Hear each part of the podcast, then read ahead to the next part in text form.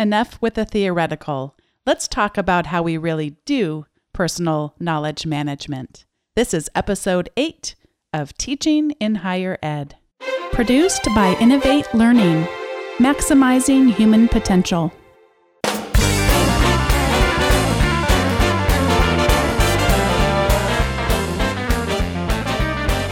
Welcome to this episode of Teaching in Higher Ed. This is the space where we explore the art and science of being more effective at facilitating learning.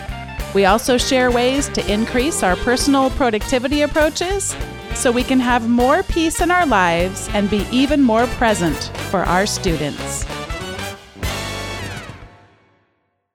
Hello, this is Bonnie Stachowiak, and I am once again joined by Dave Stachowiak. Hello, I'm glad to be back. Today, we are continuing on the theme of personal knowledge mastery or management. However, if you did not listen to the last episode, we will not leave you high and dry. We would never do that. Absolutely not. So, a quick reminder personal knowledge mastery or management is all about the way that we construct individualized processes to help collect knowledge, at that point, it's really usually called information because it doesn't have any meaning to us. Then we curate it so that we're able to find it in the future and it has some meaning for us. And then we create or we share it with others. And so we're going to talk today not about the theory behind that, because that was in the last episode, but today we're going to look at the practices that Dave and I each use. And while we use some of the same tools, we also think about this process different and it meets our needs in different ways. So that's why I'm glad to have him back. We're both committed to having lifelong learning and really love the idea of the powerful connections that are out there to be had and the way that we can really continue to learn and gain access to important ideas and information to each of us. Yeah, I think it's something that I've thought a lot about in the last year, and I feel so much better about my systems now, Bonnie, than I ever did before. And I feel like the tools also really align now much more with the strategy I have for this than they used to. So I'm really excited to talk more about it. So let's talk first about Seek, which this is again Harold Jarche's definition is seek, sense, and share. Those are the processes that he has defined in the way that he describes personal knowledge mastery. And I use three C's I use capture, going out and capturing information, I use curate, and I use create. And so let's talk first about how do we go out and seek or how do we capture information that's out there? And first, I'd like to start by saying there are two broad ways this can be done. So we can go out and we can subscribe to sources of information.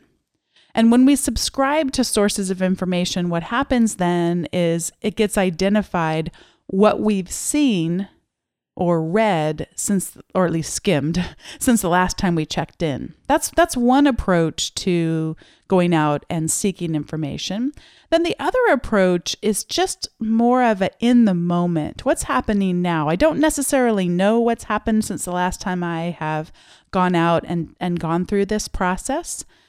And and so, in that particular instance, if you happen to be doing this process on a Monday afternoon, that's going to look entirely different, what's there, than if you look on Tuesday afternoon, for example. If you subscribe, you're going to know if the last time you checked in was Monday afternoon and it's Wednesday afternoon, you'll know what's happened since the last time that you checked in. So, those are the two broad things. I will also mention, of course, a third is that we can go and search so we could use, if we were doing research around a paper we were writing, we could go and search databases, for example. And our upcoming guests are actually going to be talking to us more about that. So Dave and I aren't going to discuss that aspect of it too much. I will say one downside to that aspect, though, to that approach is that you have to know what you're searching for at least to a certain extent, versus what Dave and I are going to be describing is a lot more emphasis placed on the sources of what we're connected to, what we're either subscribed to or what's called following. And, and so it's going to be about the relationships and the network of people and sources of knowledge and what they bring to us versus knowing that we were looking for it. And one thing that when I was writing down the ways that I seek or capture information, Bonnie, that really came out as a theme with all of them is that I like to have someone have done some curation for me before Mm-hmm. I go looking at something. So the days where I just go click on CNN or go to the New York Times and just see what's going on in the world are pretty much gone. I really do very little of that. Anything that I have coming in is because um, I've either identified an individual or a source that has already done some of that work for me as far as curating things, and I trust that person or that source already to have found some information and to have done some of that initial legwork for me. So then I can take that second step to then decide if this is something that I want to bring into my personal knowledge management system. And even sources like the New York Times, for example, have ways where you can subscribe just to small pieces of it. So if one one thing I like the topic of psychology on the New York Times, and so I have subscribed just to the psychology feed from the New York Times. So I'm not getting the wedding announcements and I'm not getting the sports. I, I can just get access to that. But what Dave's describing is more from another person who regularly reads the New York Times and has identified some of the, the best stories out there. And as you could think about,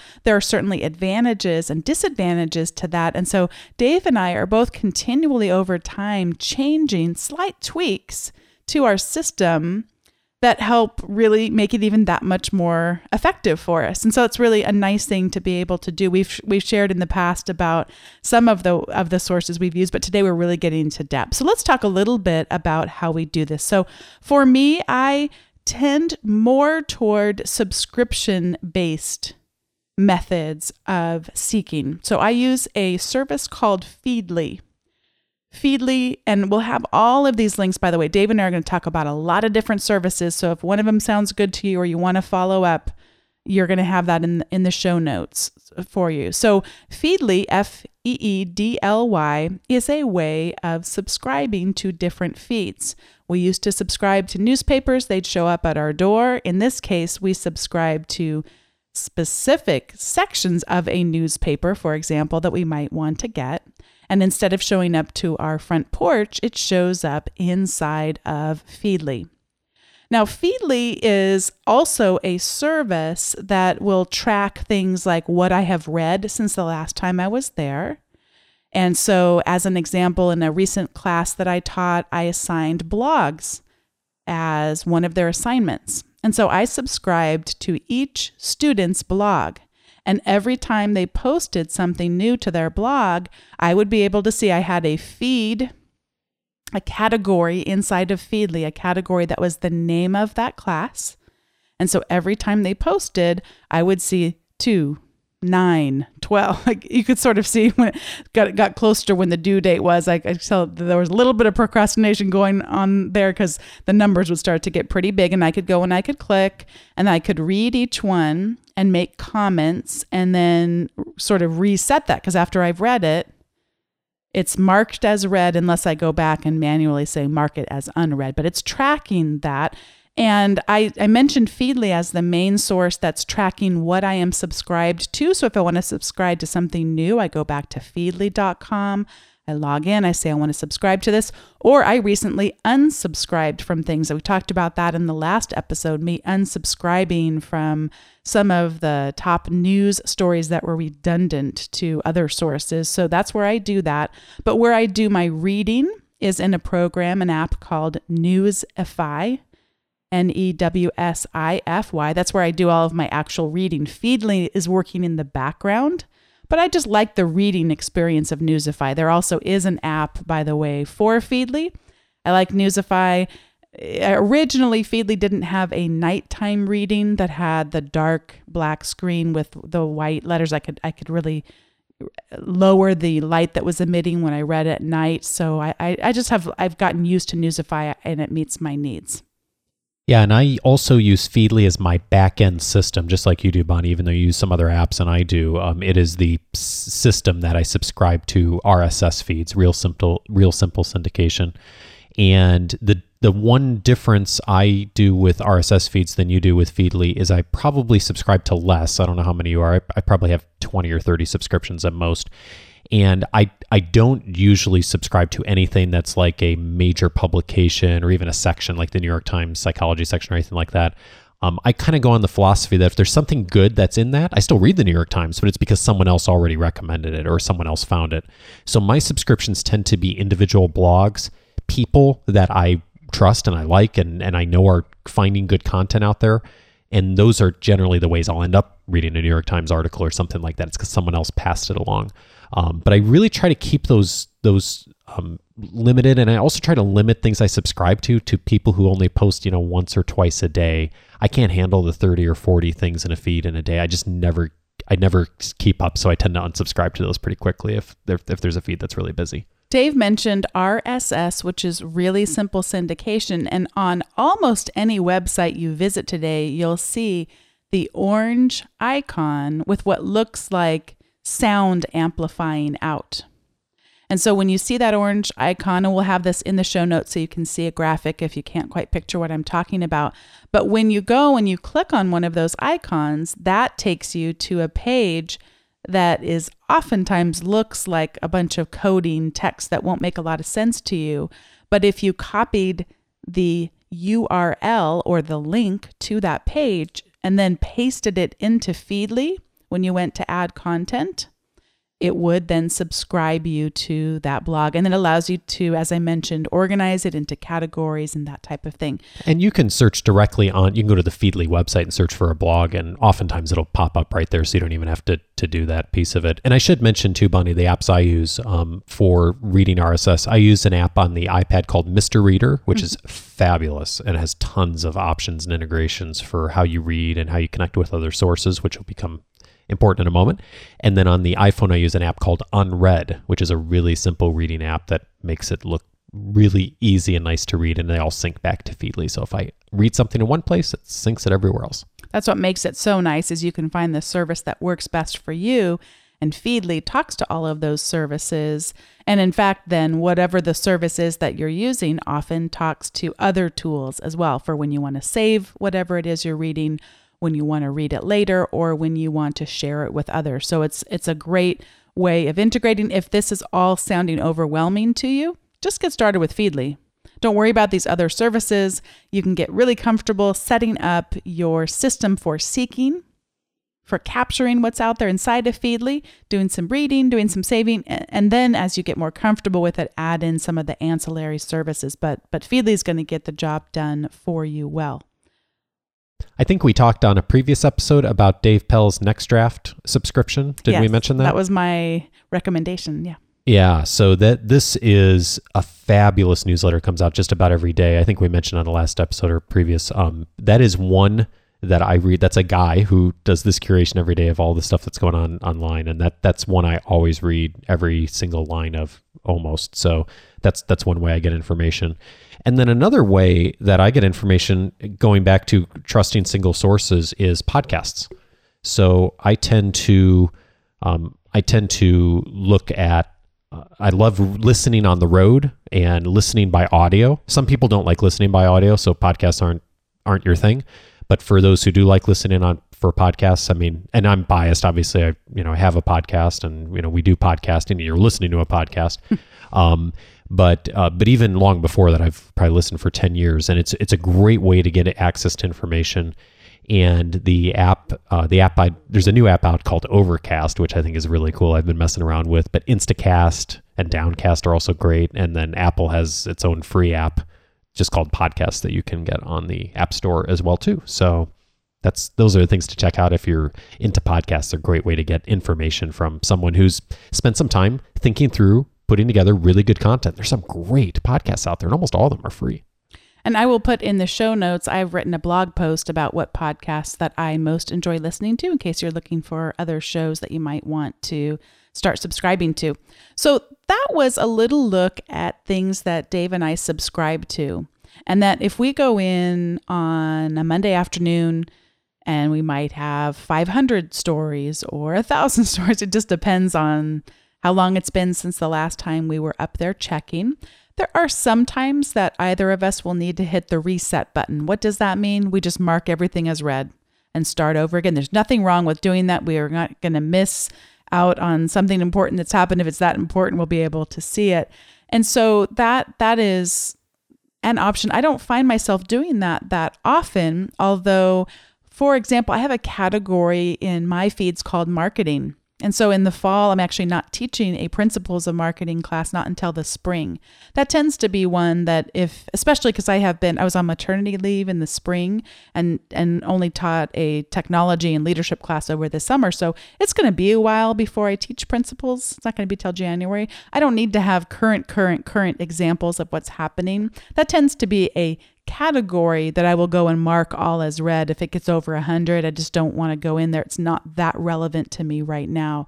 But there are, especially since I refined my news category, that now I feel like I really have tweaked it enough to just have the top stories that I want to be aware of. And I don't find myself going and, and marking as many as read.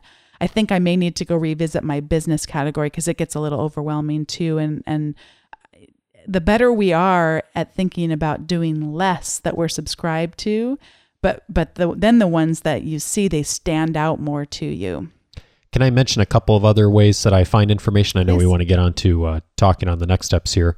Um, toward what you just said, as far as kind of more the informal ways, Twitter is great for me. Mm-hmm. Um, and I only follow about 70 people on Twitter, or a lot more people follow me, but I really I find that I can manage just watching a small number of, of folks. And again, those are people I trust. I know they're talking about things that are generally interesting to me. So Twitter is a little bit different than Twitter. We don't, we follow people. But when you go up and look at Twitter, it doesn't tell you here's what you've, what's happened since the last time you were here because you'd be reading all day. So a lot more frequency of posts happens on a tool like Twitter. And even if you're only following a low number, like Dave mentioned, 70, it isn't like Dave is reading every single tweet from all 70 of those people. He's saying he does. Well, I actually do most of the time. If mm. someone, if one of those 70 people does, because my, my, I, I, use a Tweetbot and it does track where I last watched. Mm. So I don't always do that, but, but most of the time, most of the week, I actually do see everything from those people that follow. And that's why I keep my followers pretty low because mm. those are people I'm actually really interested in what they're talking about. I'm following about 190 and and I am not able Yeah, you can't do that with that. 190. And I will also say that one of the things that I am really enjoying is instead of just the on off switch of following people or not, I have that approximately 190, but I'm also beginning to curate what are called lists. And a list could be a group of people that I want to follow. For example, when I teach the doctoral class on education and technology, they're all expected to tweet and to blog. And so I have just for that given class. So I can make sure and see what's going on. And there, there's I do read every single tweet that they do during those classes. But then I also can, I, I'm really a big fan of Prof Hacker on the Chronicle of Higher Ed. I love what they have to say. So I have a list just of the writers that write for that particular blog. Mm, smart. And then you can also subscribe to other people's lists. So there's a guy out there, I can't remember who he is, but he created a list of all of the major centers for teaching and learning at institutions of higher ed across the US. So I can go out and follow what those conversations are happening there with regards to faculty development. Oh, cool. So we should, we should find that and put it in the show notes too, because that's oh, something oh, folks would really be interested in. I'll definitely listening. put lists up there that I have both created as well as ones I've subscri- subscribed to. There's so many creative things you can do with Twitter. I use it really simply. I just follow my 70 people and I'm done. But you can create lists, you can do all that kind of stuff and really think strategically about how you're using it. My, my mind's just not complicated enough to do that. I don't know. Maybe I just, my mind's too simple. I, I like to keep it simple. So we also have another service that is for when you get to one of those stories and you really want to read it, but just don't have time to read it right now, called Pocket. And we've talked about Pocket in previous episodes. And Pocket is great. It's one of the many read it later services. And so it's a way of just having a manila folder of stuff you want to read later on. You can categorize it with tags. You can save things there too, but I tend to save things in the bookmark service that I've talked about in previous episodes and just have it as a ongoing list of stuff to read. And we've talked about it previously, so I won't spend too much time there. And I'm not sure if this is a um, a seek or a sense item, Bonnie, but one thing that I do, and I'm starting to do more and more religiously, um, I did it in church this morning. Get it religiously? um, is I use an app called Drafts, and I know you use it too. And the way I use Drafts is anytime I hear something, someone says something to me, something comes up in conversation, I'm sitting in a lecture, whatever, and I'm like, oh, that would be good to follow up on, or that gave me an idea that I should go read this book, or that gave me an idea of an article. I mentioned I used it in church this morning. I was being serious because our pastor gave this great sermon this morning. And as halfway through the sermon, I was like, oh, that gives me a great idea to write a blog post on something related to this. And I pulled out my phone, which you're probably not supposed to do in church, but I did. And on the drafts app, I, I put a quick note to myself and put it right away because I wanted to remember it. And I knew if I didn't write it down right at that moment, I would forget it. And so I've disciplined myself anytime during the day someone says something really smart or insightful, or I think about something and I don't have the time right then to process it or put it in another system. I just put it all in drafts. And then twice a week, I've got a reminder in my task management system to go into drafts and to look at everything. And usually, about a third of the things each week, I um, file for you know, in my task management system, about a third of them I put into my to write or podcast about at some point in the future. And then usually about a third of them I delete. And I say, you know, that wasn't actually really that great a thought after all. After we have gone through the seek process, it's now time to sense, to make meaning of what has been collected and we want to curate it so that it doesn't only make sense now, but in the future, we'll have a way to be able to revisit it and to look more holistically at that which we have gathered. So we have a couple of options here. We can actually archive the content itself. So you go and you find a New York Times article that's really of interest. And you don't just want to link back to it on the web, but you actually want the text and the images to be stored somewhere that's not on the New York Times website. That's when you're going to want a, a program that will actually save it. And Dave has mentioned that his bookmark system does both. It both bookmarks the link but it also copies the article and the and the graphics and all of that to a separate place in case the New York Times changes their link or one day goes out of business that type of thing. So Dave has mentioned this in previous shows we're not going to spend a lot of time on it his service is called Pinboard and does archive it. My service is called delicious.com. It just bookmarks the link does not archive it, but if I ever want to archive it, I use a notebook program called Evernote. And we will actually be doing entire shows on Evernote because it's a wonderful resource for people who teach in higher ed. But just know that it will allow me to, from inside of my web browser, as I'm looking at that New York Times article, just click a button and it'll automatically save it in whatever format I want just the words or the words and the graphic or the actual page. And I can tag it and categorize it all right from there. And one thing that's true of both of our systems is that we both use tagging extensively. So when we put something either in Delicious or Pinboard, we tag it. So if we are going to use it for a future class, we tag it with that class code. For me, I tag specific topics. If there's an article that has a research research articles as a part of it, I'd use the tag research so I can pull up something by topic and then I know that there's research links in there too, so I can search by those if I'm looking for something that's more, you know, academic based. Um, so there's there's lots of great ways to do that to really have a library where you can get, then go and you've got access to that information at the time that you need it. And whenever I am reading, I also might tag something if it bridges onto a blog idea that I have, I can save it under a tag that I have just for those types of topics. And that's where I use Evernote, Bonnie, is if it's a either an idea from an article or from drafts or something that comes up in conversation, I have a running list in Evernote that says blog ideas. And then there's a list that says podcast ideas. So I just add those in. The next phase that we go through is the actual sharing of what we have. And it's not sharing exactly what we found because otherwise we're adding no value to it, but it's us adding our own value. Maybe we're blogging and linking back to the original source.